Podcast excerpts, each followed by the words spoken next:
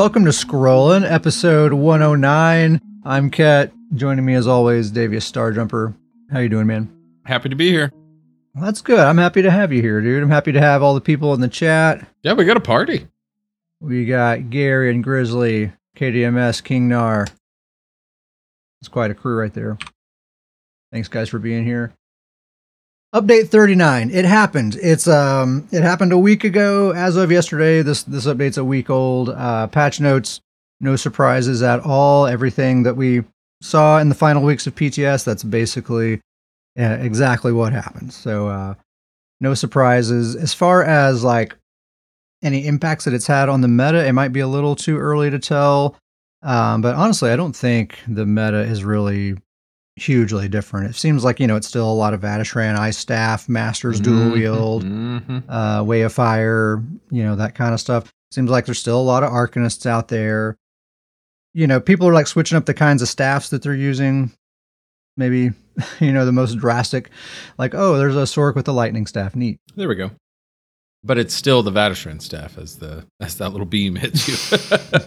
yeah, yeah. So yeah, it's basically just the same old ESO uh, PvP meta that we've been dealing with. Uh, I haven't really noticed these new monster sets. I'm sure some people are using them, but I don't know if they they probably just don't have obvious visual effects. I just haven't really noticed. It seems like stabs, like uh, as a as a weapon of choice, seems like stabs are kind of gaining popularity, even for a lot of melee builds. You know, twelve percent bonus to uh, to certain damage types is pretty juicy. Mhm. Haven't seen a lot of uh, Maelstrom two-handed builds. Uh, I've I've seen a couple of people spamming Stampede on me a little bit, but uh, I was kind of expecting that thing to to be everywhere. But maybe it's just a matter of time. yeah, might be might be by next episode we might be saying it's everywhere. Yeah, maybe so. Because it's not something that you can just throw on any build and it's going to be good. You probably have to get a whole build together and stuff, so it might take a little time for people. Aaron says he experienced that healing reduction set in Cyrodiil. Someone had full stacks on my group and it was noticeable. Mm. Yeah, I've heard some people talk about it in duels as well. That it's uh, it's definitely very noticeable. I have seen Azure Blight in some fights, but uh, didn't really seem to be posing a huge threat. You know, I don't. It seemed like maybe it was getting buffed, but uh, like like on paper, but experiencing it firsthand so far doesn't seem like a big deal to me. Um, the biggest threat so far that I can tell is Nightblades. Is the night blades out there? they're uh they're everywhere. Their popularity is gaining, and it's the snel- it's the stealthy, sneaky Mhm, kind. It's that mhm. kind of Nightblade. um, that seems to be kind of the flavor of this patch, and it's probably going to continue to to gain in popularity because I think all the the pain points of playing a Nightblade have basically been alleviated. You know, like the merciless resolve kind of has a weird. It- It's weird to deal with even when it's working properly. Plus, it doesn't work properly a lot of the time. So that's basically been fixed. Uh, plus the weird thing with NCAP. Uh, plus you get you know easy access to your crit buff all the time on both bars. Uh, plus a lot of other great things about being a Nightblade.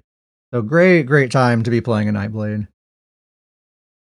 Seems like the heavy attacker, the heavy attack builds, the lightning staff heavy attack builds have actually been buffed because um, I wasn't really thinking about this, but the um, the lightning staff 12% bonus to channeled attacks the the lightning staff heavy attack is a channeled attack, so it gets that twelve percent. oh, I didn't think about that. Yeah, yeah. So it's not doing as much AOE damage because they they nerfed that portion of it.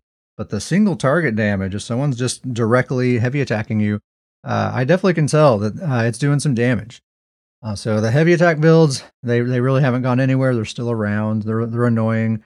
I, I wish they weren't like I, I would like to think like oh I can just ignore them. They're not really a threat, but they they can be if you don't oh pay yeah, attention to them. absolutely, yeah. they can cause trouble. They're kind of just enough to where you're like, all right, I'm not going to worry about that. And then when like two or three of them start hitting you, you're like in danger. Yeah, and you know most of them are a free kill. You know, Mhm. like all right, I'm just going to take care of that heavy attacker, and they'll be out of the way, no big deal. That's like you know the majority of them. But once in a while, you'll actually it'll actually be a decent player behind the wheel of that thing, and they have some some decent abilities slotted. And you know, if you think about it, with a heavy attack build, they always have a full Magica bar. Oh yeah, You know, so they're if they're weaving those heavy attacks with matriarch heals or vigor or something every single time, maybe not vigor, but matriarch heals, um, they're never going to run out. yep, it's unstoppable. It's hard. It's hard to run them down if they're built tanky enough. Stuff like that. I've seen a few that are frustrating.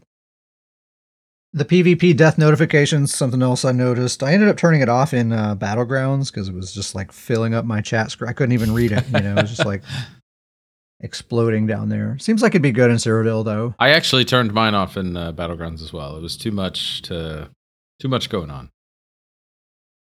Yeah, I was I was not like taking in any of the information at all because it was just so much happening. You know, like by the time I would even like look down there, the the relevant thing had already scrolled past. So I just turned it off. And Cyrodiil or Imperial City seems like it could make better sense there. But yeah, in general, it's just it's the same old. You know, I could I could have like woke up today or woke up a week ago and logged in and not even know that a patch happened and I probably could still not know if someone didn't tell me or something. You know, it's not really not a very different environment um, that that Yeah. we've been in for the past several months. Any other observations for the the patch? Not really. Kind of exactly what you said. It, it's it's almost seems the exact same. Mm-hmm. The, I mean, you know, just highlighting what you said. Nightblades definitely more of those. That's probably the only real difference I've seen. Even with the changes, either they haven't kind of caught on yet, or we're just not seeing them. Seems like the same uh, really strong builds are the ones that uh, still running into. Yeah, and I think honestly, I think those meta builds are. I don't. I doubt that's going to change much over the course of this patch. I think it's still going to be a lot of Vateshran, Ice Staff, Master's Dual Wield, Way of Fire. You know, Marsalok. Yep. Um, probably going to continue seeing a lot of that. So moving on, I want to talk about this left-hander's Aegis or Aegis. How do you pronounce that? Uh, belt. Aegis, Aegis, Aegis, Aegis, Aegis. or Aegis, I think. So- you know, like the old school horn of a car. Ah, there you go. That's Okay, it. That's yep. it. there we That's go. the one. That's definitely it. That's it. definitely how it is. This is the this is that mythic item that um, it gives you a damage shield for one second when you do a roll dodge. So you don't actually dodge anything. Instead, you you just have this shield that absorbs things. And uh, maybe some people in the chat can help me out here. If not, someone listening, scrolling podcast at gmail.com. Uh, tell me why this thing is good because it's been it's been gaining popularity. I've seen it a lot here lately. I've heard some people talk about it, and I just I don't see why this thing is good.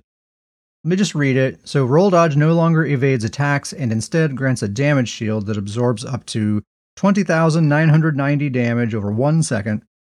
Uh, and that shield is unaffected by battle spirit.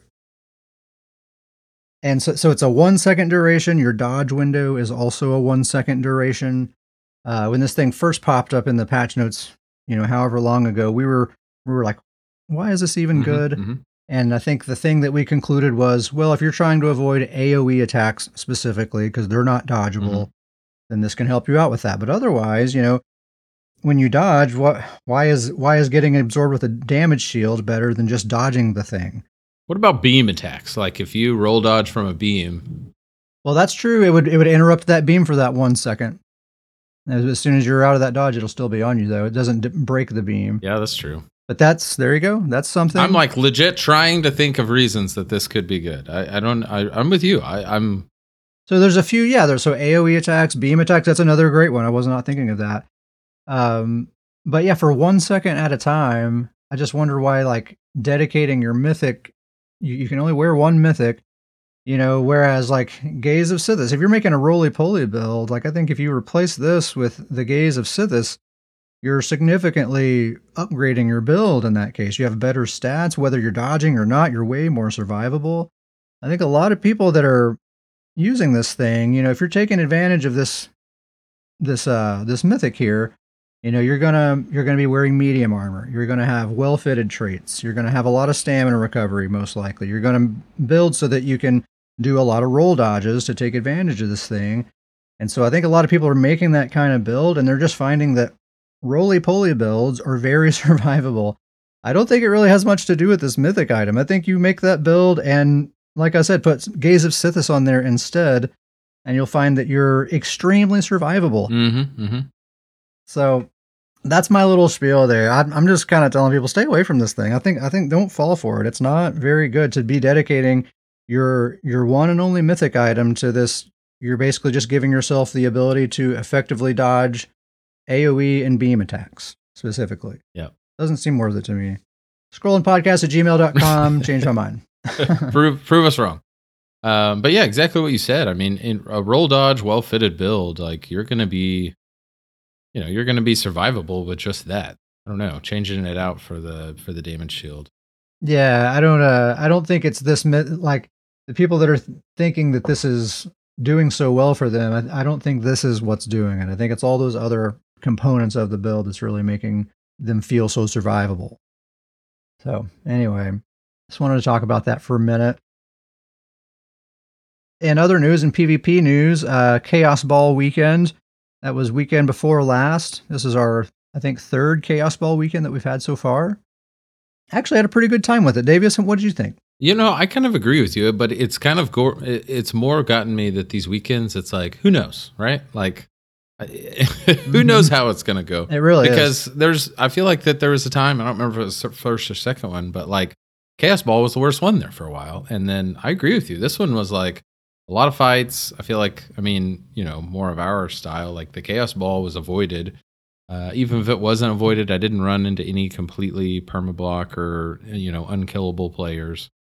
Um, so I you know I don't Or like full teams. yeah, it's like I, so. I don't know. Who who knows what the weekends are? It's it's it's kind of rapidly changing. Um, I, I would say on honestly, my thing is is it's I'm I'm I don't know. I, I I'm just kind of over the, the the weekends at this point. I think it was something I was excited about, and now it's kind of like eh, I I don't know. Deathmatch weekend, amazing, but it seems like it's too too far apart.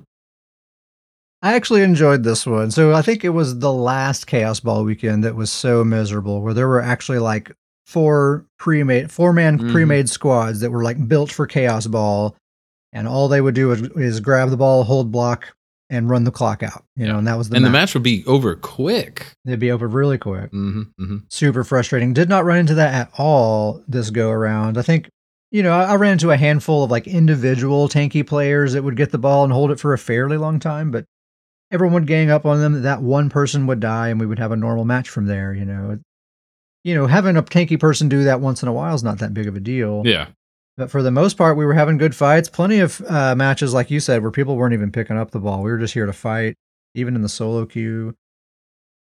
Queue times were really fast. I think that's something that I've enjoyed about all of these events, regardless of the mode, is that there seems to always be a fair amount of participation, which means queue times are always really fast. That, at least, is always a good thing about it.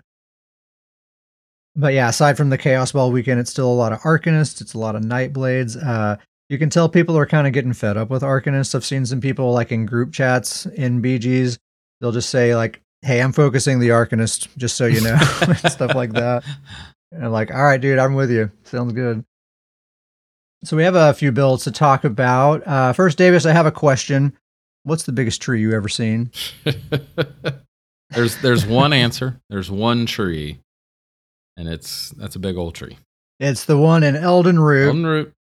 Uh, that's uh, that's the question that my uh, my warden Hambone Malone wants to know. This is my wood elf warden character that I made a long time ago. I haven't really ever made a build with this guy until just recently, and now I'm hooked. Uh, I'm a warden main now, you guys. it's changed. Just kidding. Don't Just you don't you kidding. dare Sorry, Betsy. that way. or Betsy, sorry. But uh, what we can't, I don't even remember. We just kind of randomly came up with this dude's backstory, right? We were just kind of like talking in chat one day because he was uh he's from like this backwoods village and he made his well way to the big city for the first time in Elden Root and saw that giant tree and it like broke his brain. It's changed him ever since. He and now he he's got to tell everybody about it. He's got to ask if they've seen it. It's all he talks about. When he meets someone for the first time, you know, he's just kind of pretending to listen. He's just like, yeah, yeah, yeah. Hey, let me ask you something. What's the biggest tree you ever seen? big street you ever seen. and he's going to tell you all about the one in Elden Root. And of course, his friends and family members and everyone's Yeah. just like, Oh, "Oh, we've heard it a million times." He can't wait for them to answer the tree because he knows that he's he's got a better answer. He knows. He's just waiting for it. If anyone ever like mentions anything about a tree, his friends are just like, No, "Ah," do they're doing like the the the little cut off Yeah. motion, you know. Uh, uh, so anyway, that's all I have to say about the warden. yeah, and that pretty much sums up the build. I have a pretty standard build, I think, but man, I've really been enjoying it. I think it's just the Warden class that I've really been liking. The key sets are Winterborn and the Master's Frost Staff. Uh, everything else is just kind of that standard template that all my builds have. So uh, it's Winterborn as a double bar set, Wretched Vitality on the back bar uh, with a bow, Master's Frost Staff on the front bar, the Gaze of Sithis Helm, and One Piece Magma. So this Winterborn set, it's a light armor set. It comes from the Maelstrom Arena. Uh, very easy to get if you just do it on normal. Uh, and there's no, I don't think there's any like perfected, unperfected version of this. It gives you a line of uh, max magicka, magicka recovery, and weapon and spell damage. And then the five piece is uh, when you deal frost damage, you summon an ice pillar that deals frost damage to all enemies in a three meter radius. Uh, and that ice pillar persists for two seconds and applies a 50% snare to all enemies within. Uh, and it has a six second cooldown. So it's perfect for a warden. It's frost damage. It's direct damage, so it has a higher chance of applying uh, status effects, and, and wardens get bonus damage from from frost damage or from frost status, from chilled status. Uh, it also pairs very very nicely with the Master's Frost Staff if you're using Frost Clench, because the Frost version of Destructive Clench is unique. It has the full 28 meter long range, unlike unlike the the Fire and the Lightning version. Um, and it's a it's a great ability. It, it, applies a bunch of debuffs. It immobilizes the target, so it roots them in place, keeps them still long enough for uh, for Winterborn to pop up, and they get trapped in that snare. So it's just a it's a perfect pairing between those two. Is he a Magicka Warden or is he a Stamina Warden? Great question. I'm glad you asked. Uh, it's very ambiguous. He's both. I've been going back and forth. He's both depending on the day or depending on the time of day. Um, I basically just switched the attributes, the Mundus stone, and his spammable. And otherwise, everything else stays the same. That's all that determines whether he's Magicka or Stamina. And he really plays exactly the same either way. It's just, you know, investing in one pool or another means you can cast certain things more or not, you know. So it's just that's the only difference.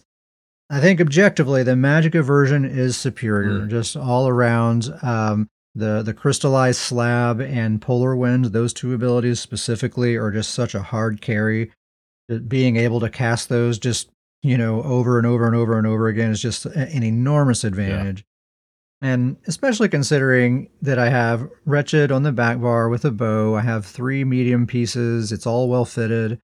It still plays like a stamina build defensively very much so. I have almost 2000 stamina recovery you know so uh, it's every bit of like a stamina type defensive style, which is really the thing I like about stamina builds. But he has all the benefits of being a Magicka build. So it's uh, it's it's really perfect. It's very well rounded. Uh, the offensive bar setup is uh, Sub Assault, the Stamina Morph, the Cliff Racer for the spammable, Frost Clench, Elemental Susceptibility, uh, and the Northern Storm Ultimate. Combo is pretty simple. Uh, I just put elemental susceptibility on them, and then it's just sub assault, do a heavy attack into frost clench, and then three cliff racers. And then just repeat sub assault, heavy attack, frost clench, three cliff racers. Uh, and that should line everything up so that both sub assaults are hitting within the window of that master's frost staff because it's only four seconds. Mm-hmm. That's why you're kind of you're using that heavy attack to kind of delay that just a little bit so it all lines up just right. So super simple, very effective too. And, and bonus tip for uh, for extra damage, activate your crystallized slab, that damage shield that absorbs projectiles and it shoots an ice ball back at them. No matter what build, almost everybody has some kind of projectile that they're oh, throwing oh, yeah, at you. Absolutely. And it's a it's a it's quite a bit of extra damage, uh, and it stuns them.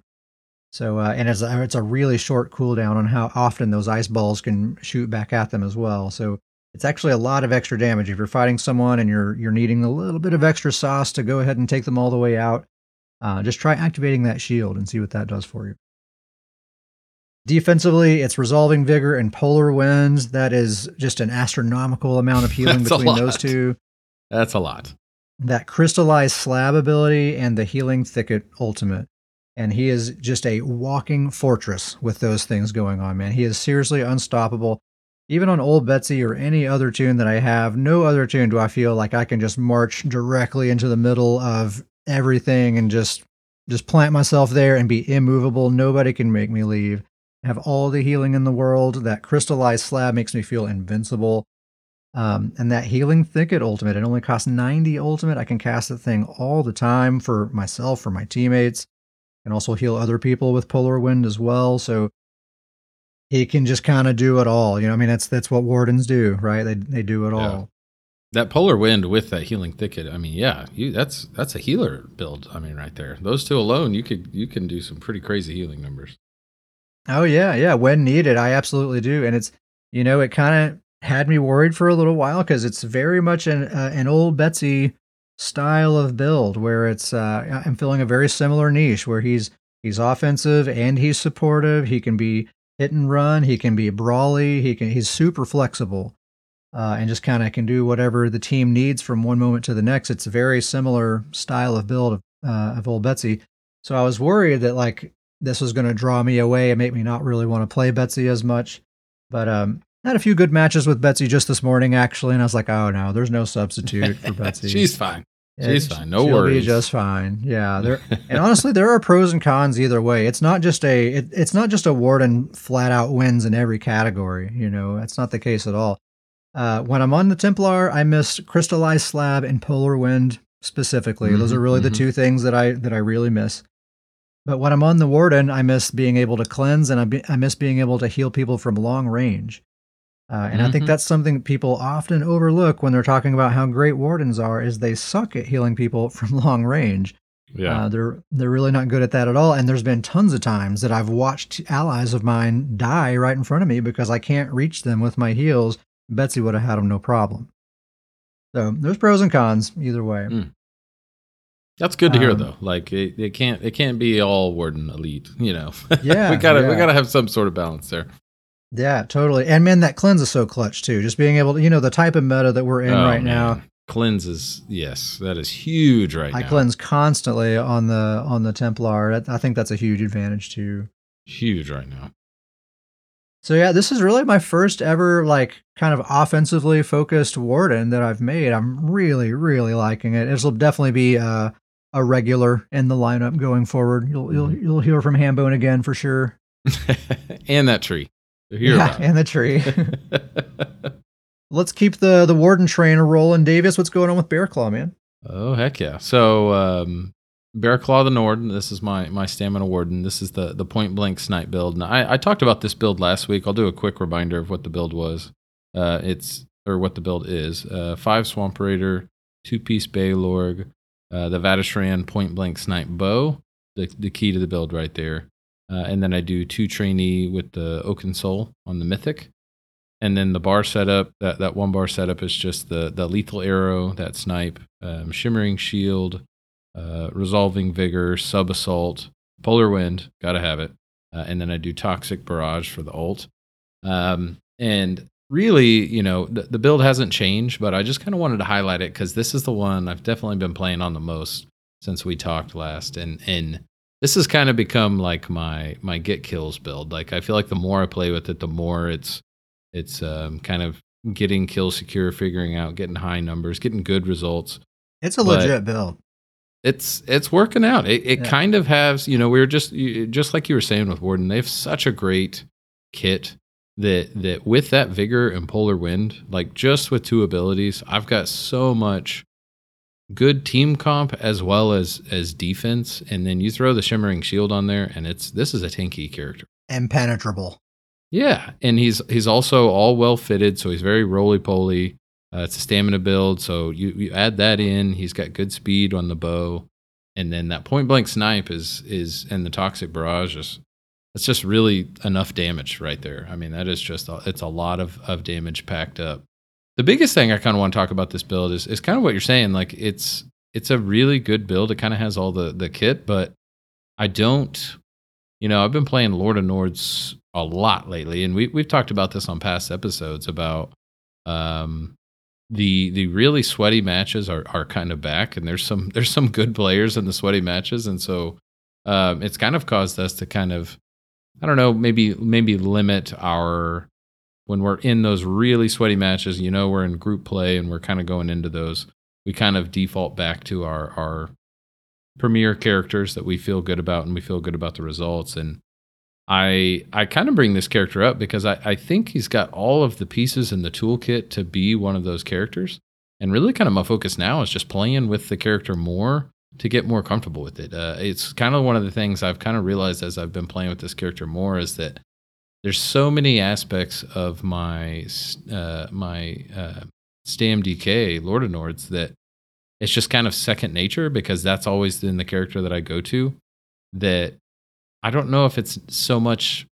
It's not so much really the build. It's just so much that that's the character I'm familiar with. I, I have a very good understanding of the sustain, how much damage it can take, you know, when to worry, what the numbers look like, different situations. And so I'm I think that this character has the capability to be in those sweaty matches, but it's just kind of one of those things that it's it just kind of comes with more playtime and familiarity with the build and the character that I think it can actually uh, I think it can actually hold its own in those those types of matches. We'll see. You're probably right.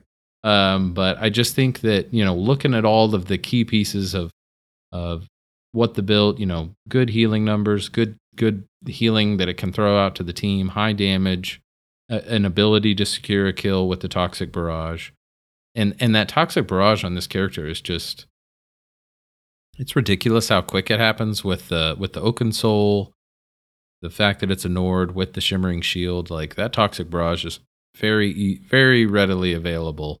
Yeah, um, and so yeah, I, I, just think that the, with more playing of the character, I think that it's going to get better, get a little bit better and better, and me a little bit more familiar with it. But I do think that, as you said, wardens are so great. They've got such great kits. Uh, they can do a little bit of everything. They've got so many good abilities.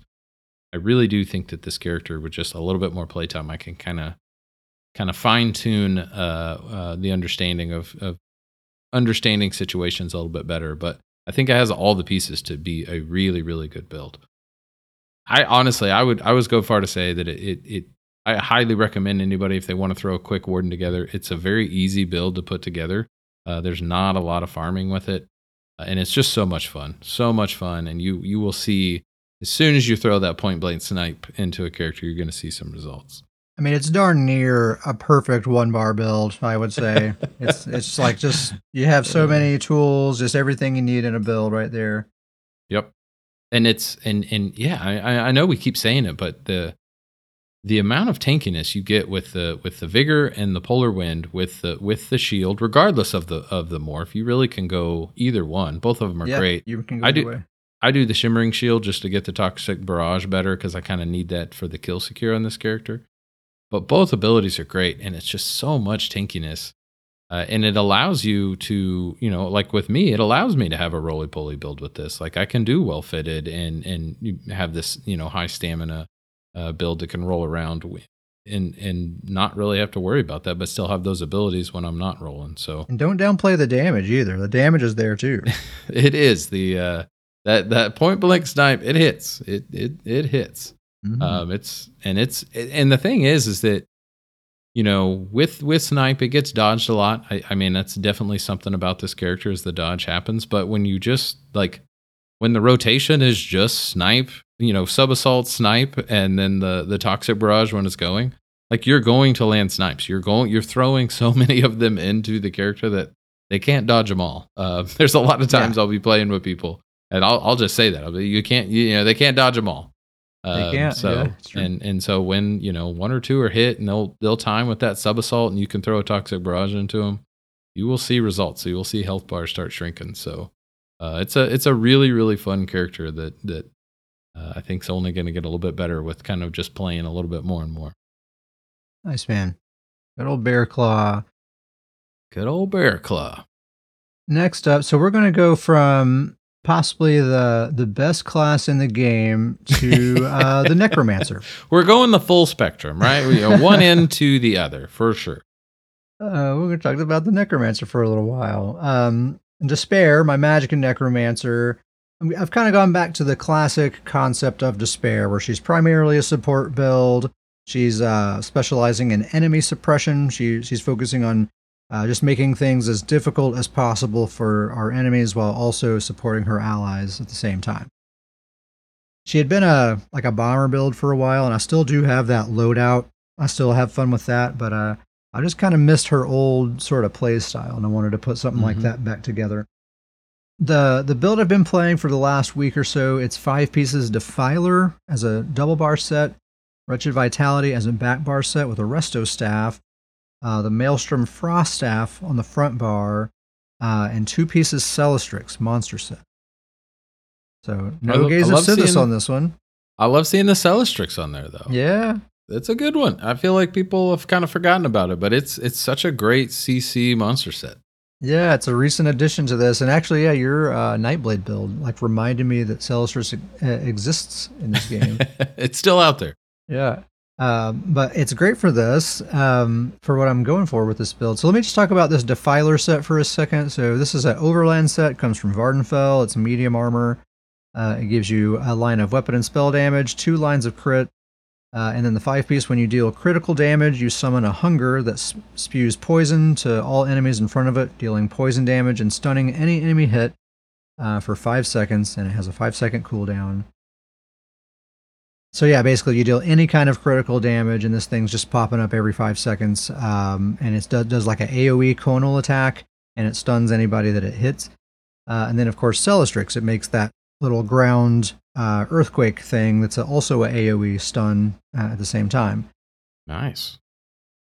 So the whole idea is I have um, I have two ground AOE's. I have Caltrops and Blockade of Frost. So I just I throw those on all of my enemies, and the whole idea is for Defiler and Celastrix to just be kind of popping off like crazy, just hitting random people. Celastrix is Mhm. hitting this group of people over there. Defiler's hitting this group of people over there, and it's just sort of this cacophony that's happening. And to add on top of that, I also I'm also using all three of the class minions. So I have Blastbones, the Skeletal Arcanist, and the Spirit Guardian. So those three on, on top of Defiler, it's like four dudes running around the whole time. So it creates this like sense of chaos and it gives like an illusion that, that our team is way bigger than it really is. Hmm. And it's a it's a super fun way to play because I feel like I'm just sort of this this agent of chaos and I'm kind of fading into the background and just watching all of this stuff unfold. Just chaos all around you. Yeah, it's interesting because it's it's a very squishy build, but I, I find it to be extremely survivable because I think for one I don't get focused all that much because I'm not directly attacking anybody, right? I'm just I'm putting those AoEs on the ground and I'm just kind of keeping those minions going, and that's kind of it, other than just healing people. Um, so there's not a lot that's really drawing people's attention to me. Plus, most people are just kind of trying to get out of my general vicinity because it's this whole nightmare get away zone, from right? that. Get away from all that disastrous CC. with the the caltrops and the wall of frost applying like all these buffs and status effects and snaring people and do and doing damage. Uh, Celastrix and Defiler do a fair amount of damage as well. You got Blastbones, you got the the Skeletal Arcanist. All that stuff adds up to a fair amount of uh, AOE pressure to everybody in the area. And and yeah, like I said, none of, none of, no one's attention is really being drawn to me. And if it is, you know, they got a lot of CC and stuff to deal with. Also, Blastbones gets in the way quite a bit, uh, and they'll end up like I've seen Blastbones eat meteors and leaps and stuff like that. So it's just surprisingly survivable for such a, a squishy build. Uh, plus, we have a lot of healing. I, I have Vigor, Resistant Flesh, uh, the Healing Tether, and that Spirit Guardian, uh, and the Resto ult. Got the healing power as well. Yeah. I really like the setup too of you you know, you kind of throw all those AoEs out there and then those really kind of take care of themselves after that and kind of lets you focus on keeping those minions up and keeping the heals up. Like the the damage is kind of like once you throw the setup out there, it's kind of you don't really have to worry about it. Yeah, yeah, exactly. It's it's mas- the whole build is just maintaining timers, and that may be a turnoff for some people. It's it's actually a little complicated, um, but you're not doing a combo. You're not like picking out a target and casting things in a certain sequence in order to deliver damage at a certain time. It's not that at all. Um, you're just maintaining these timers, and as long as you're doing that, you're giving your team a huge advantage. Yeah. And then you focus heal when needed, just kind of as the situation requires. That's the that's the key piece I was going to say is that it's it's a huge team build right there is that all of that pressure while being able to do support is such a huge piece to it to a to a team and a BG. So that's Mhm. that's huge. It's a fun way to play support too. Like uh, I have no problem taking this build into the solo queue. Like I don't really care what kind of team that I have because I do have a lot of damage and I can kind of hold my own if somebody starts uh, trying to focus me or something. It's it's the only support build I would really take into the solo queue because it, it's actually fun to just play solo. That's huge too, because most of the time solo queue is not the place for a support build. Yeah. Um, I will forewarn anyone who tries to play a build like this, though, that um, be prepared to be disappointed by your your numbers on the scoreboard at the end because they're they're they're always like thirty percent lower than what they're supposed to be because none of those minions count towards your damage or healing numbers. Mm-hmm. So that's a big bummer. Plus, this this build isn't really built to have a lot of damage and even necessarily a lot of healing. It's a weird thing, and it's a thing that's always been true for Despair that the scoreboard does not tell the story of the impact that she had on those fights. Like you can clearly see the effect that she has on these fights, and then you look at the scoreboard and it does not tell that story.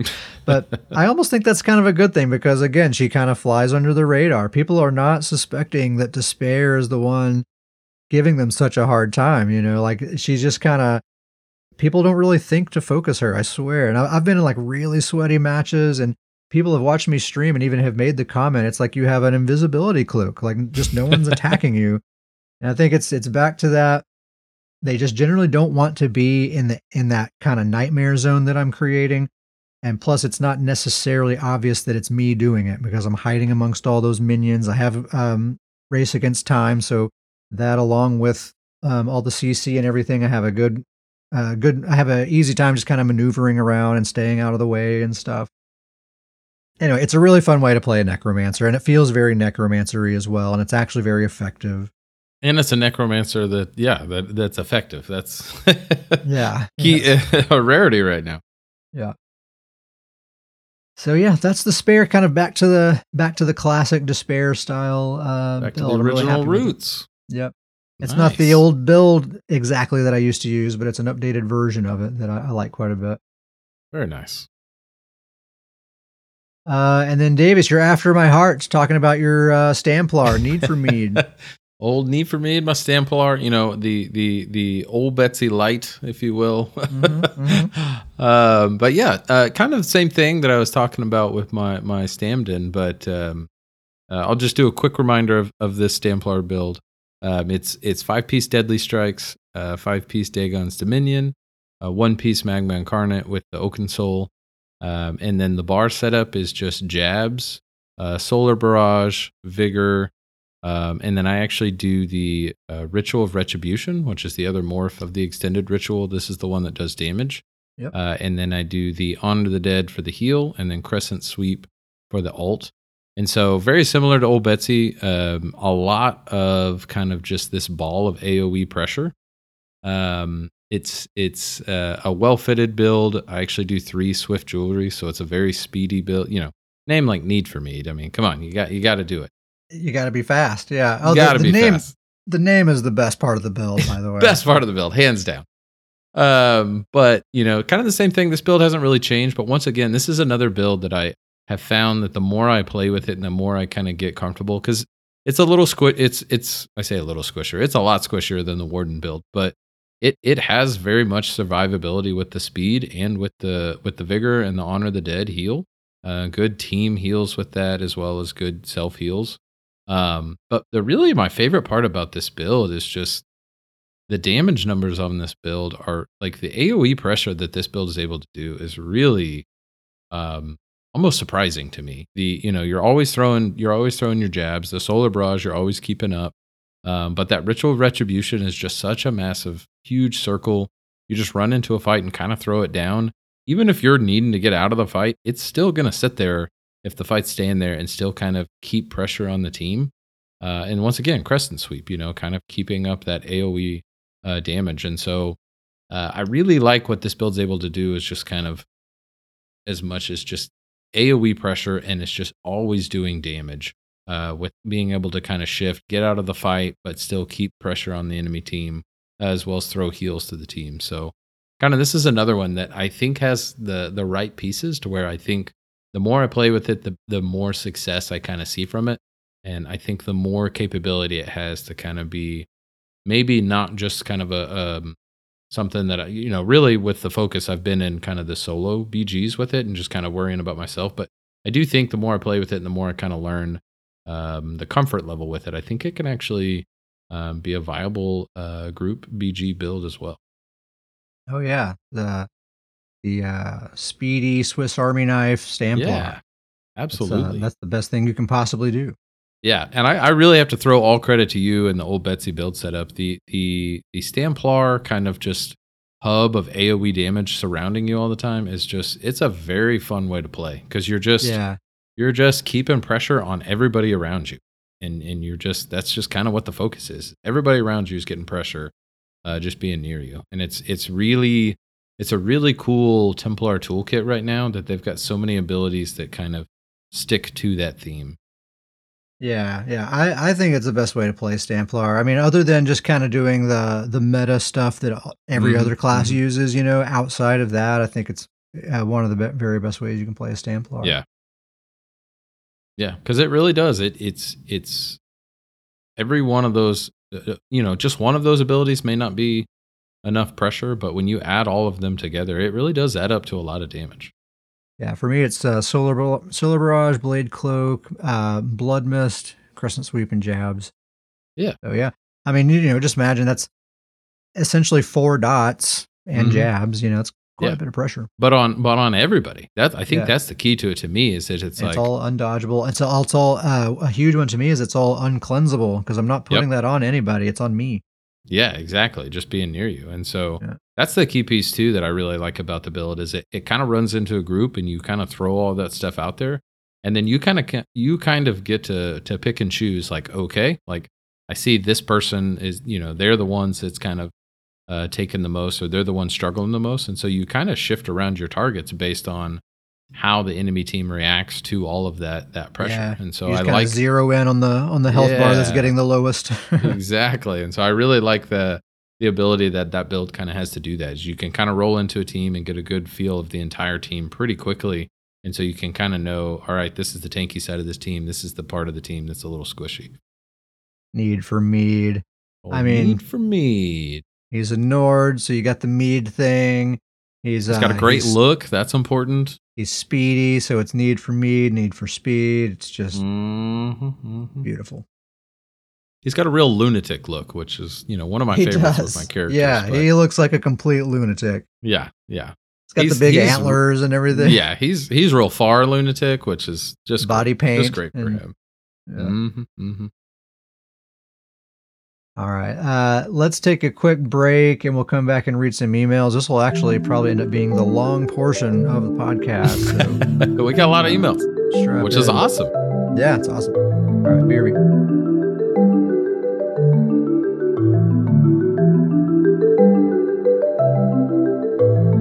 ScrollinPodcast at gmail.com. That is our email address. If you'd like to send us an email, you can send them there. That's the place to send. Each week, Davius is going to pick out his favorite of the bunch and we're going to send him a prize. Uh, this week, it's going to be 250k gold, almost enough for a stack of tripods. Almost a full stack. There we go. Just about, man. They're every day they go Oh, up. I swear. A little bit more. Oh my gosh, the tripods. What a time to be the uh, the grinder that's just grinding the mats for tripods. You're just Yeah. making bank off us right now. Just You bank gotta- off us. Now, if you got a, a stash of uh, Columbine, I mean, you got a you got a gold mine right there. Ooh boy. That's the good stuff. First email comes from shout out to Grizzly Khan. Shout out Grizzly Khan. Grizzly Khan says, This came to me in a dream last night. The entire PvP community was in an uproar because a new mythic had the following properties increases the effectiveness of all named buffs and debuffs applied to you by 100% and duration by 100%, decreases effectiveness of all named buffs and debuffs you apply to others by 50% and the duration by 50%.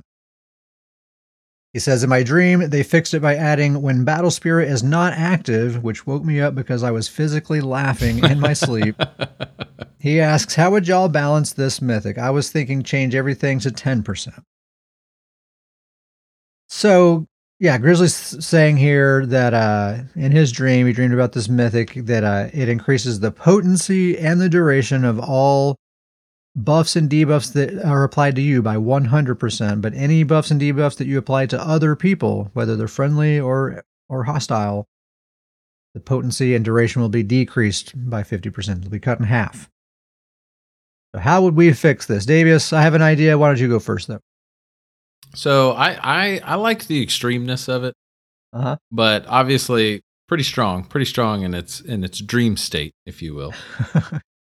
but I almost like the the the idea of you basically you cannot receive debuffs, but you can't uh, you can't also so basically you could receive all buffs, but you wouldn't be you'd be immune to debuffs, but you Okay. couldn't give out you also couldn't dish out uh buffs and debuffs.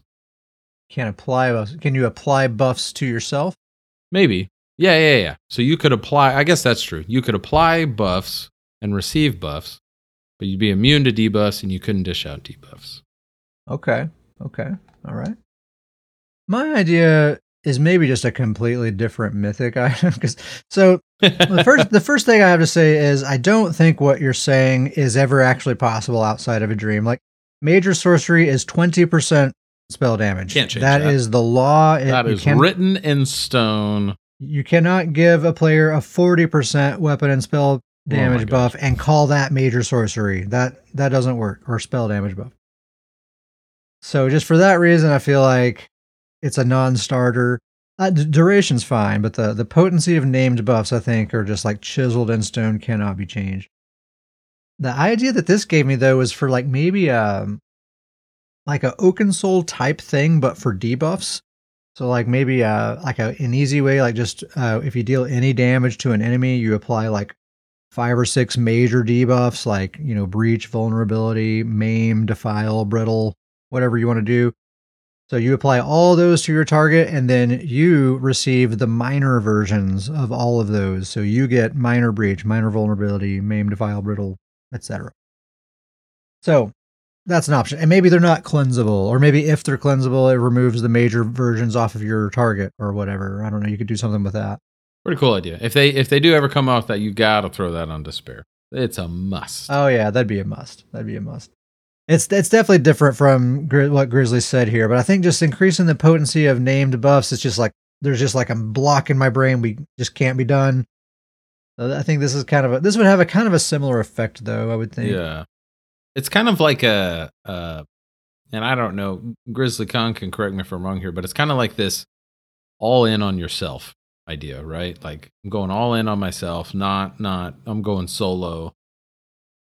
Like if they ever did come out with something like this, like all the one VXers, like this is their go to, right? Like this is the one V. This would be the one VX mythic. Maybe my idea should be it's just like for like. You apply all these debuffs, these major debuffs to your target, you also get them. The major versions. Ooh, ooh, interesting. or I I don't know. I'm just just spitballing at this point, but um, maybe it has nothing to do with your target at all, and you get all these really great buffs, but also the corresponding debuffs at the same time. I don't know. Yeah, maybe there's a way of that. If like, I guess it'd have to be minor buffs. You'd have to be real careful about that. But it's like every time you apply a a, a, a buff to your teammates, you also apply um, the the minor debuff to your enemies. Like somehow you could Yeah. be buffing your allies by but debuffing your enemies at the same time. That'd be pretty neat. That'd be neat. We're all over the place, Chris. Yeah, it's a weird one. It's a weird one. uh, Uh, so yeah, that's what we would do. A bunch of like iffy, weird stuff. uh, thanks Sure, for writing sure. in, Grizz.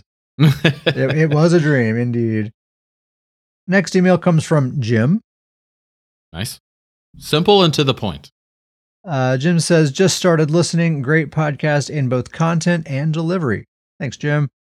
Uh, a few questions that may have been answered in prior podcasts. Do your BG builds translate to Cyrodiil and Imperial City? Uh, and what adjustments, if any?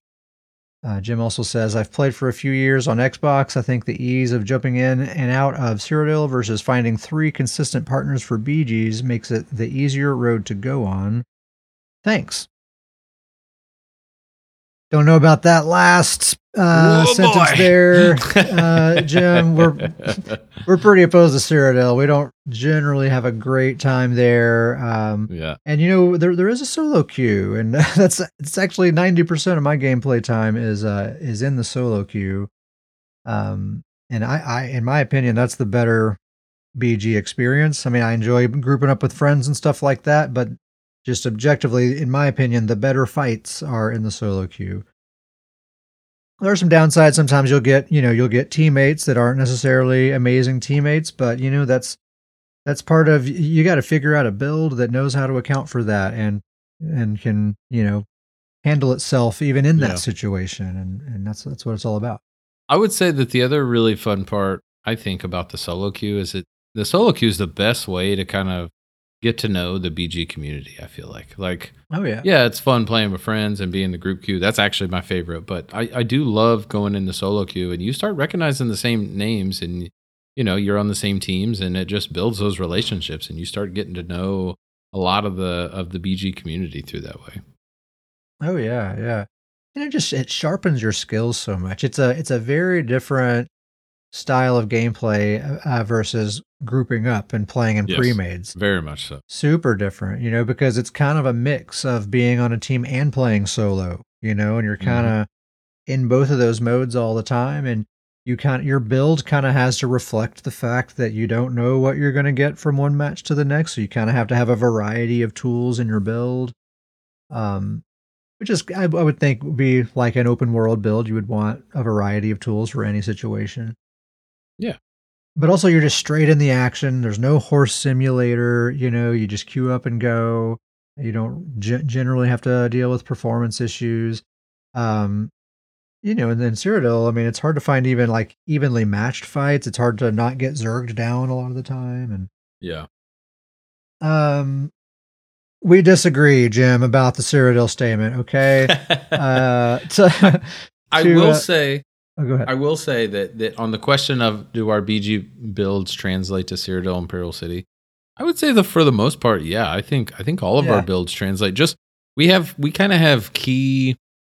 I don't know. I don't, you you may know how to say it better than I do, but I, we kind of have like key aspects that all of our builds kind of have to have um, on defense, heals, you know, group utility, and kind of damage. And so I think we we we kind of build very rounded. And even when we're doing group queue like i know that there's there's ways out there that when you're doing group bgs you can build a team comp for you know each team member's covering all things. And, and that's just not really our style. Even when we're doing group bgs that's not really our style. We kind of build all of our builds. We kind of try to kind of hit all of those key points. And i think that the fact that our builds mostly have that i think that's what allows them they would that very much to translate to Cyrodiil or Imperial City. Yeah, most of my builds do. Like, I mean, my my, my main, my Stamplar definitely does. Um, I think the main thing is uh, if I'm going to Cyrodiil, I'm I'm generally going to CP Cyrodiil or CP Imperial City, so that all my sets still work and everything.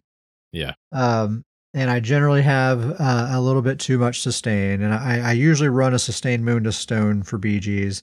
So if I'm going to Imperial City or uh, Cyrodiil, I'll change my Mundus stone to either damage or maybe the steed for for more speed, uh, but just something more useful because I usually have like an overabundance of sustain and CP. Hmm. But otherwise, build yeah, totally they totally translate for the most part. I think this warden that I was just talking about could potentially be great. I know despair is amazing in Imperial City. We've experienced that bef- before. Um, so um, yeah, yeah, totally, man. Yeah. Thanks for writing, Jim. Yeah, thanks, Jim. And our our last email comes from Dudagon. Is that how you is that how you've been pronouncing it? Dudagon? I've been saying Dudagon. so- Dudagon. old Dudagon. Or Dudagoon, as I as I've Well, we could stick an extra O in there. it's just sitting there. Dudagon, Dudagon. He's a he's actually a new goon. He's he's in our Discord. He's not in chat right now, but he's been he's been hanging out in Discord, and uh, it's been good having him. But he wrote us this email, great email here.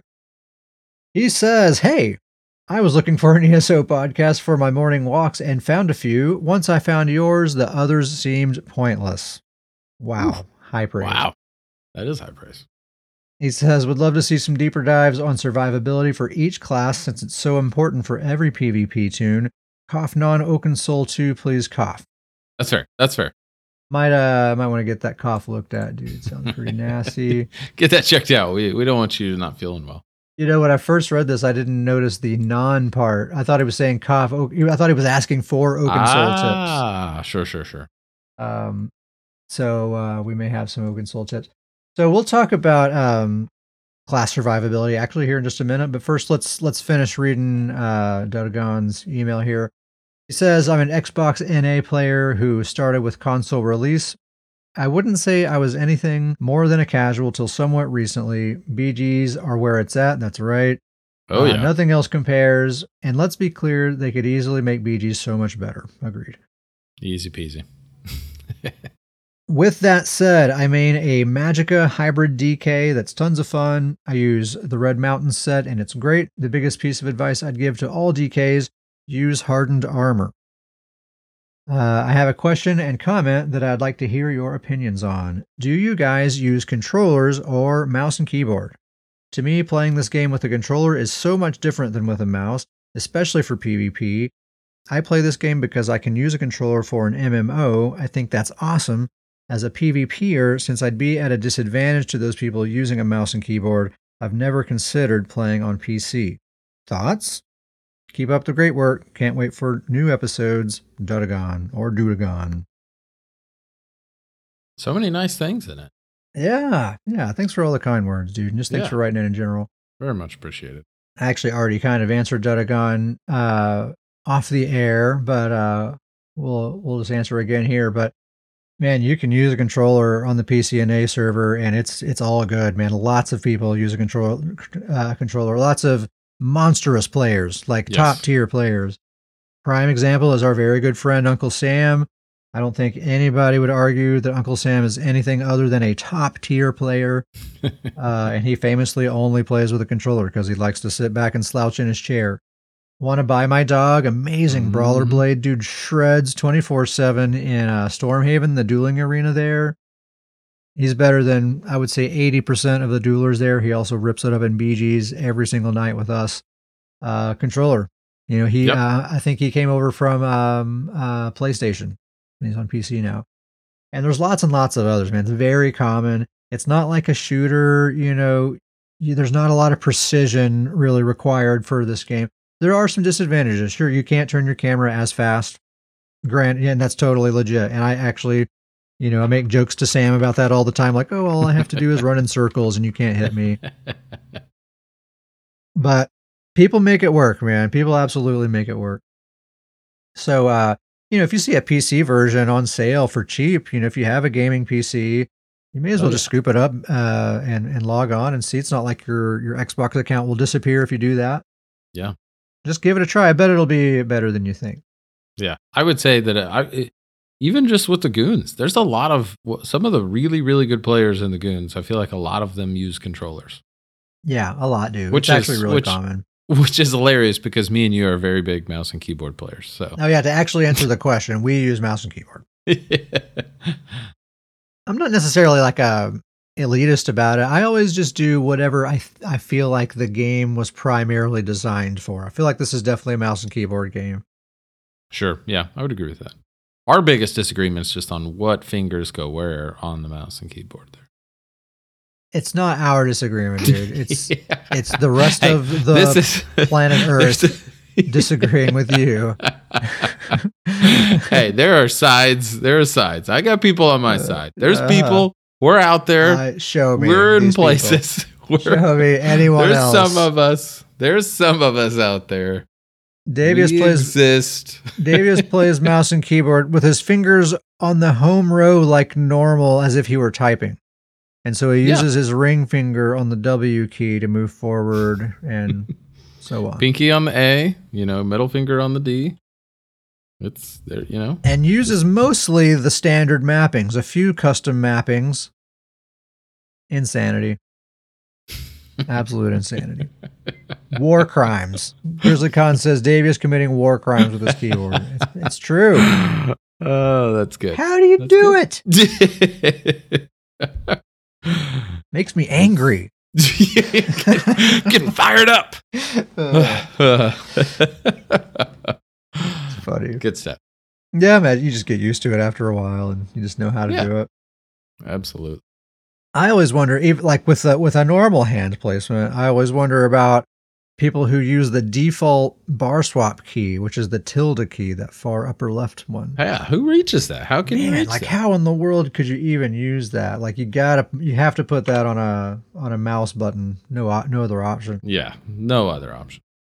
We gotta we gotta dive into this uh class survivability, right? Yeah, so I th- I think Dudagon was kind of suggesting this as like a maybe a topic for a future episode, but uh, hey, let's just do it now. Let's just heck? dive in. Try and stop us. We'll just talk a little bit about each class and how they typically stay alive. Of course, you can make all kinds of weird builds with with any class, you know. So uh, we're not going to talk about every possibility. We're just going to talk about Sure. like typically this is this is what this class does.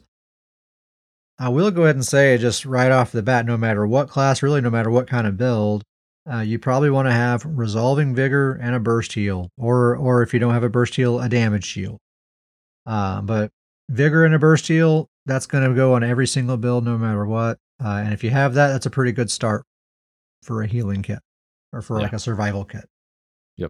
So we'll start off with Sorks. Um, from what I've seen here lately, Sorks seem to be stacking health, which is a, a growing trend. Yeah. Uh, but their their damage shields scale with health now. So you see a lot of that. You see them spamming that hardened ward damage shield and either using vigor or the matriarch uh, to to fill their health bar up. Uh, and of course, they're always using streak and that that mobility advantage mhm. that they have to to maintain good positioning and good distance and, and all that kind of stuff because Yep. they, they generally are squishy. Um, but that's pretty much it. Lots of health, like at least 35k. You see most of them up around 40k. Honestly, spam that shield and heals, and then you Yeah. use that mobility. You get the you know get the the body block of the pet, keep streak going. yep, yep, yep. and that's that's kind of their survivability for sure. hmm And I've actually seen a growing number use the other morph of streak, the ball of lightning, which uh, Also great. It's, is a great survivability tool because it absorbs projectiles. So, but you lose the stun, of course. That's Sorks. Um, Night Blades. So we have stealth blades and we have brawlers. We'll talk a little bit about both.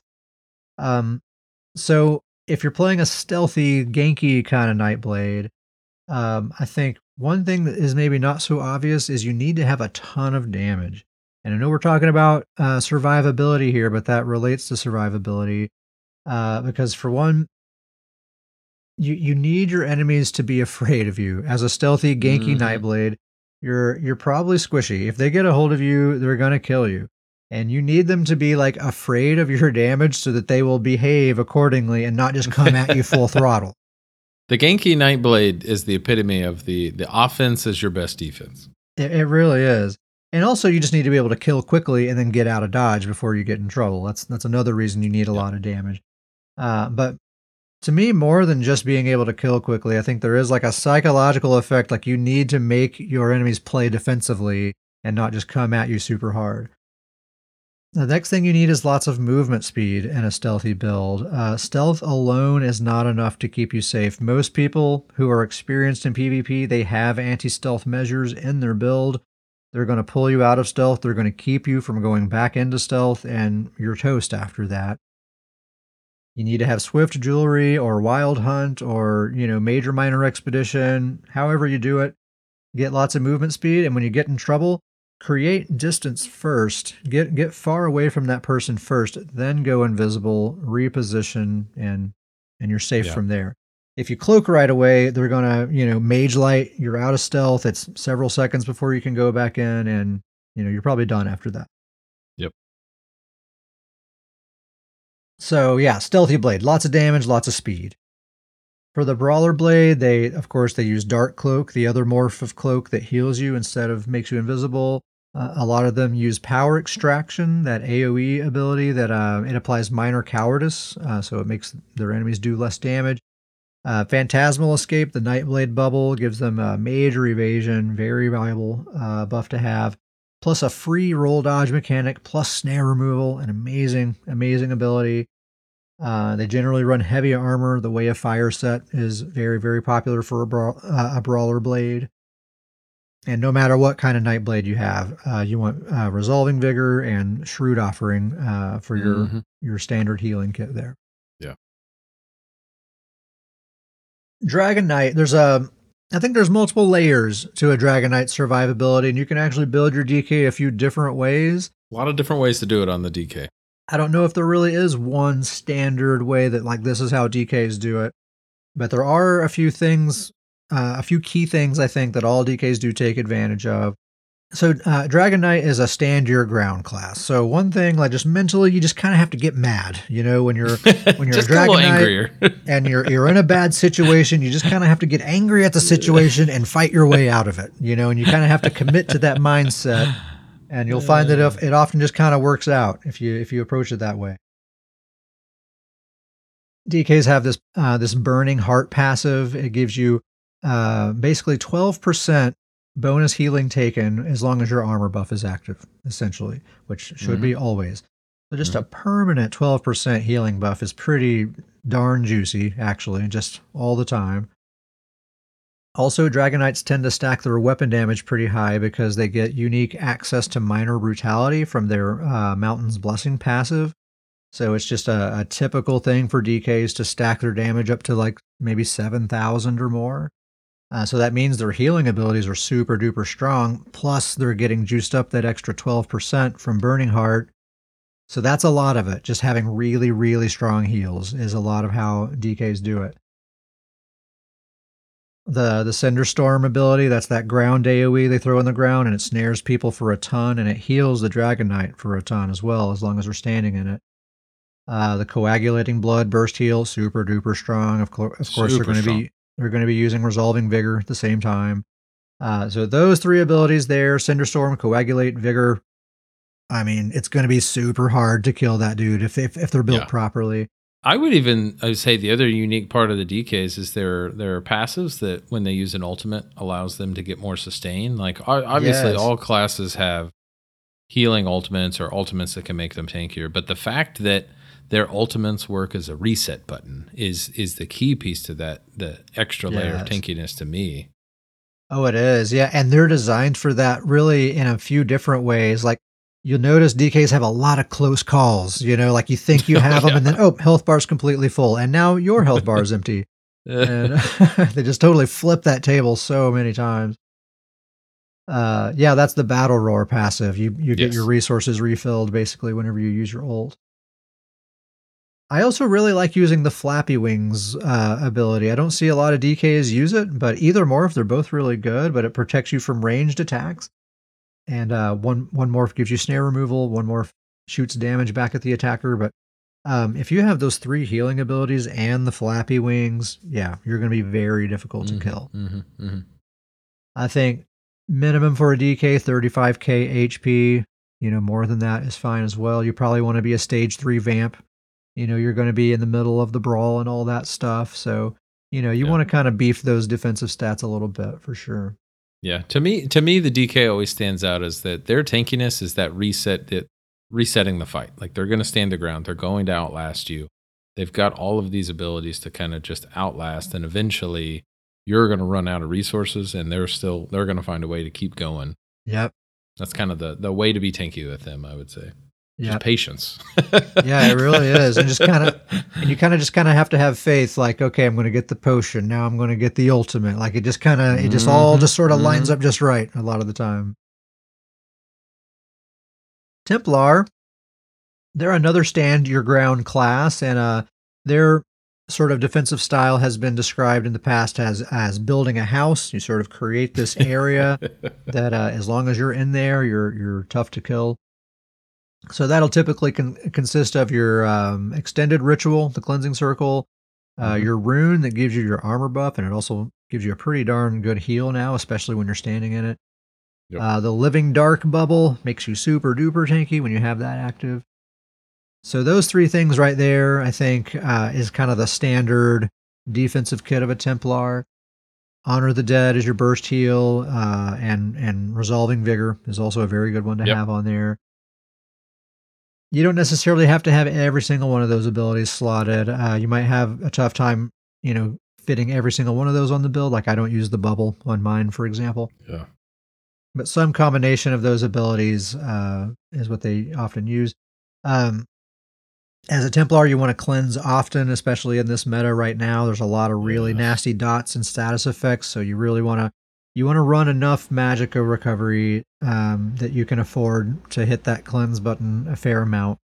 Yeah, I would say, just like you said, two two out of three of the abilities on on the extended ritual, the bubble, or your rune, but the extended ritual almost seems like a, a must. Uh, And exactly what you said that the the Templar, a lot of the Templar tankiness is that they that that ritual, the ability to have your entire team cleansing is so huge right now, and they're also great for for team comps and keeping other alive is that a lot of their tankiness is just they just keep their teammates alive. Like the damage just continues to be, I feel like dispersed among the team and where they're not having to take all the damage. But can't say enough about the the cleansing ability for an entire team is so huge in the meta right now. Yeah, just last night I was on a team with Uncle Sam, and he took a really nasty toxic barrage bow ultimate, and you you know it leaves that lingering dot Oh, on yeah. you. That that's what often what you'll end up dying from. And I saw that, and I put a circle on the ground. I'm like, "Here's you a cleanse, Sam." And he's like, "Oh, sweet, thanks." And he took the synergy, and he was good to go. Yeah. Perfect. And I think most Templars probably want to be a stage three vampire for that undeath passive, uh, because you mm-hmm. are generally going to find yourself in the middle of the of the nasty stuff, and that that will help you out quite a bit. So build that house, be a vampire, cleanse often. That's the way you do it.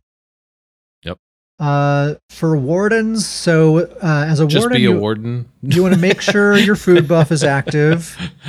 yeah, Uh, just just just be there. open your inventory screen make sure all your armor pieces are equipped you know uh, Oh, and man. you know try your best and you'll probably be fine, just, just, you know. just, just, you know, just hang out. Just kind of be there. um, yeah i mean yeah it's it's it comes pretty easy for a warden. Uh vigor and polar wind that's that's it. That's your healing kit. Uh, Yep. if you can get um the the either version of the shield either crystallized slab or um, shimmering shield they're both great. That's just extra Hmm. icing on that on that survivability cake. It's it's not even like you know it, it's it goes beyond of just everything you need. It's like that is an elite defensive kit with beyond everything you need yes it is Yes. uh, and you don't have to build tanky you know you don't really have Yeah. to invest i- in defense at all just do whatever you want in your build just use those vigor and polar wind at, at least you know crystallized slab if you can Yeah. uh, and uh, generally wardens want to stack a lot of health because polar wind scales with your health so that thing will Yep. be extra juicy. I mean 40k is pretty common for a warden. Mine's 35 i tend to run a little bit lower health but 35 is actually pretty good. Yeah. uh, yeah really easy for a warden.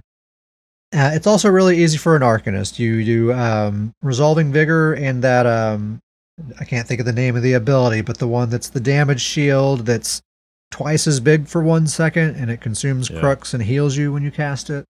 Uh, thing is absolutely broken. It's a hard carry. So that and vigor, good to go. You're good Yeah, to you're set. I, I don't have an Arcanist, but I do know that's the ability. Is put that damage shield on, and you are in great, great shape. Comes pretty easy for arcanists. Uh, and then necromancers. Ne- ne- necromancers have it pretty tough, I think. Uh, I've actually been playing. tough right now. I've been playing a fair amount of Necromancer lately.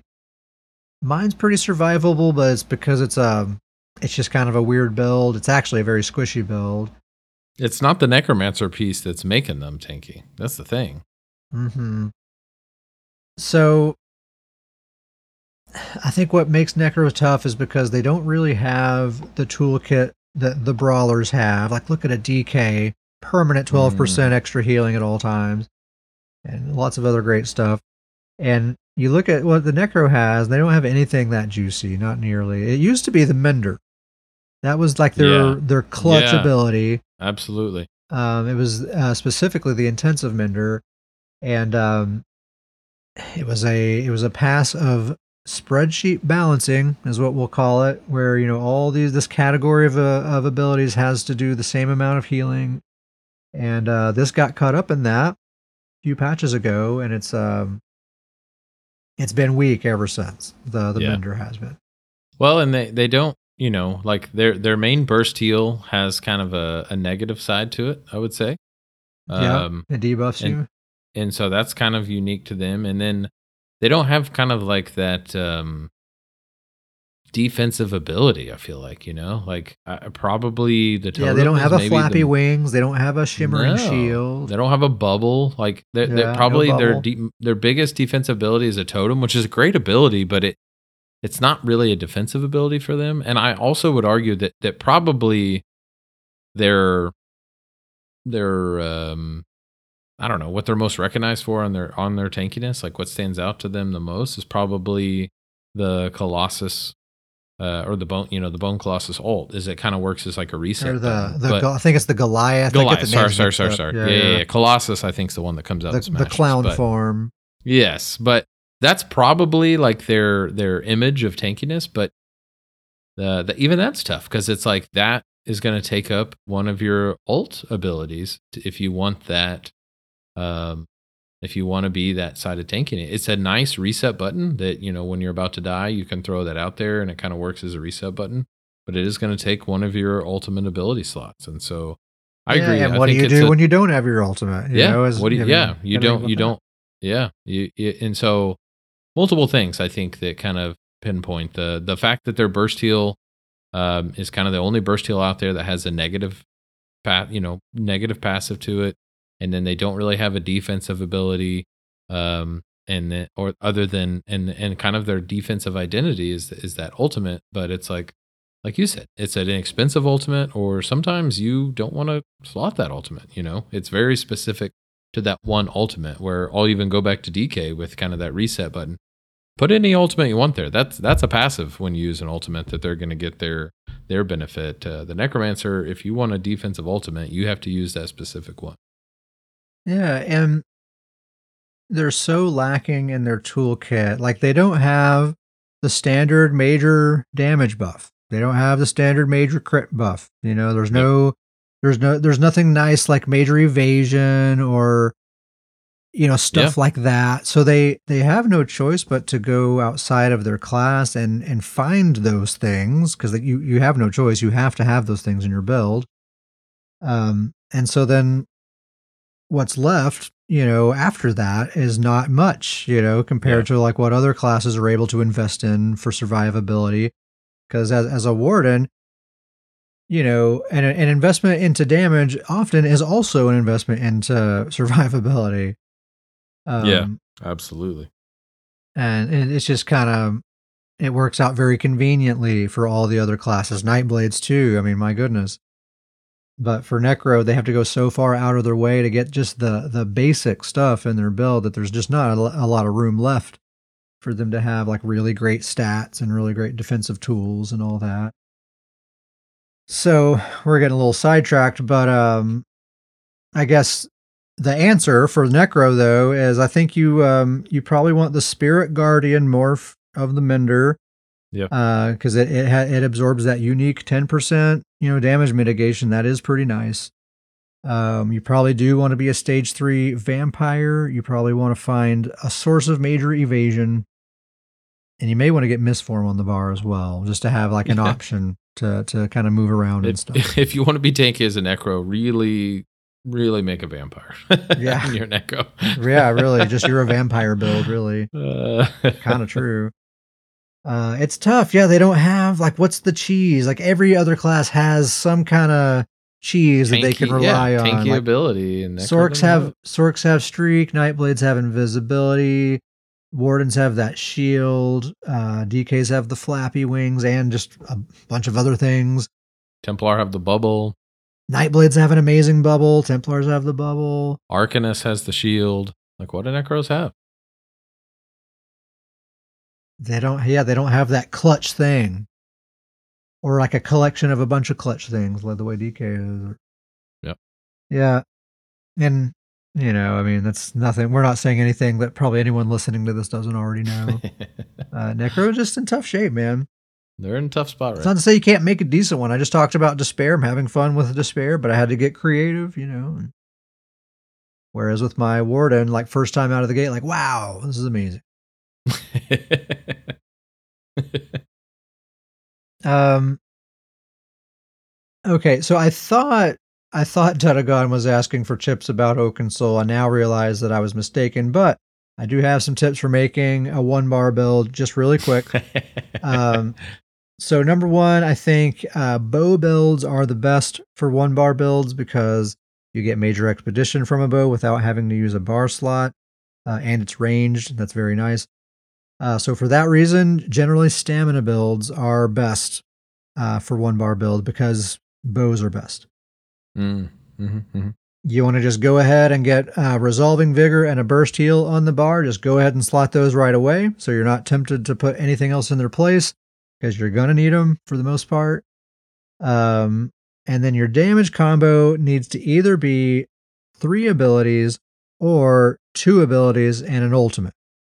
Absolutely. Uh, if you can't kill somebody with something like that, then it's not going to work. So, Yeah.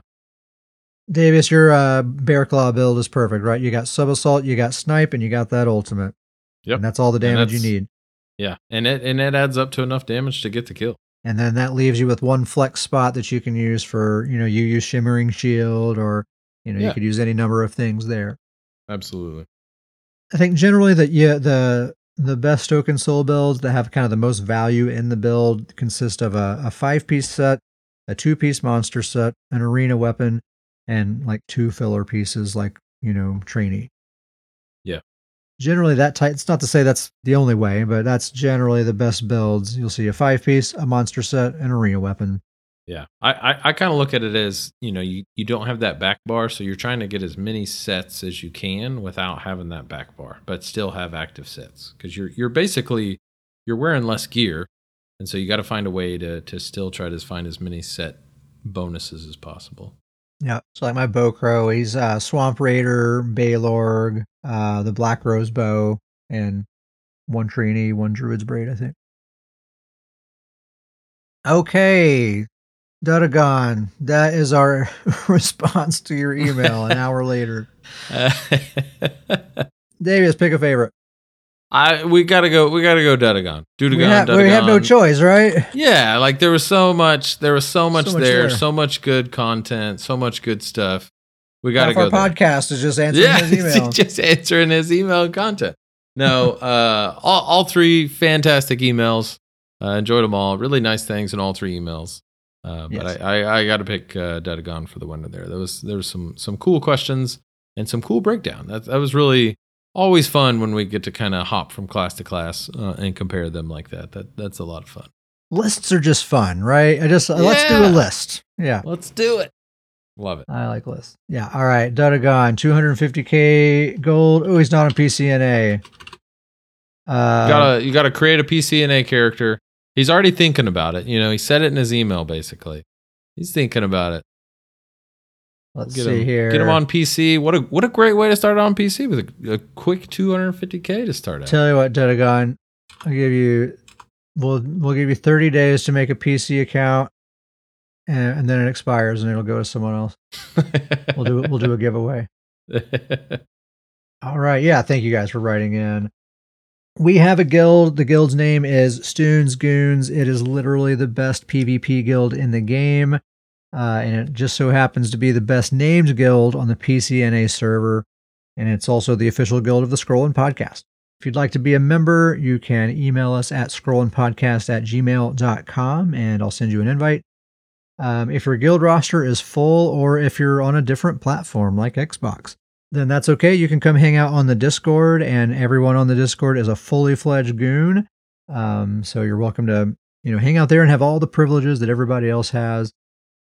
If you would like to support the show, one quick and easy thing you can do is go to the Apple Podcast app and give us uh, a written review uh, and a star rating. That'll help us out. Um, we got a new review just recently. I want to take a minute just to to read it because it's such a great review.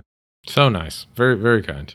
It's from Islandus. Uh, the the uh, the subject is mechanics, builds, and patch notes. Oh my!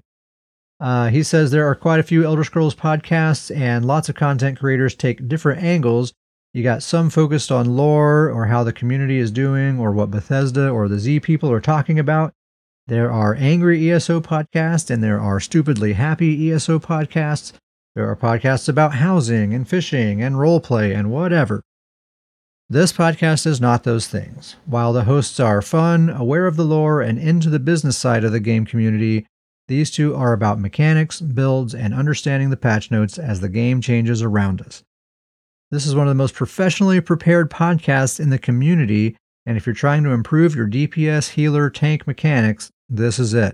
Bring a pencil and take notes. Scrolling dishes out information at the base level of the game, and if you pay attention, you will get better at mechanics. Full five stars all day, every day. Although, dude, the Nord thing, come on, expand your horizons a bit.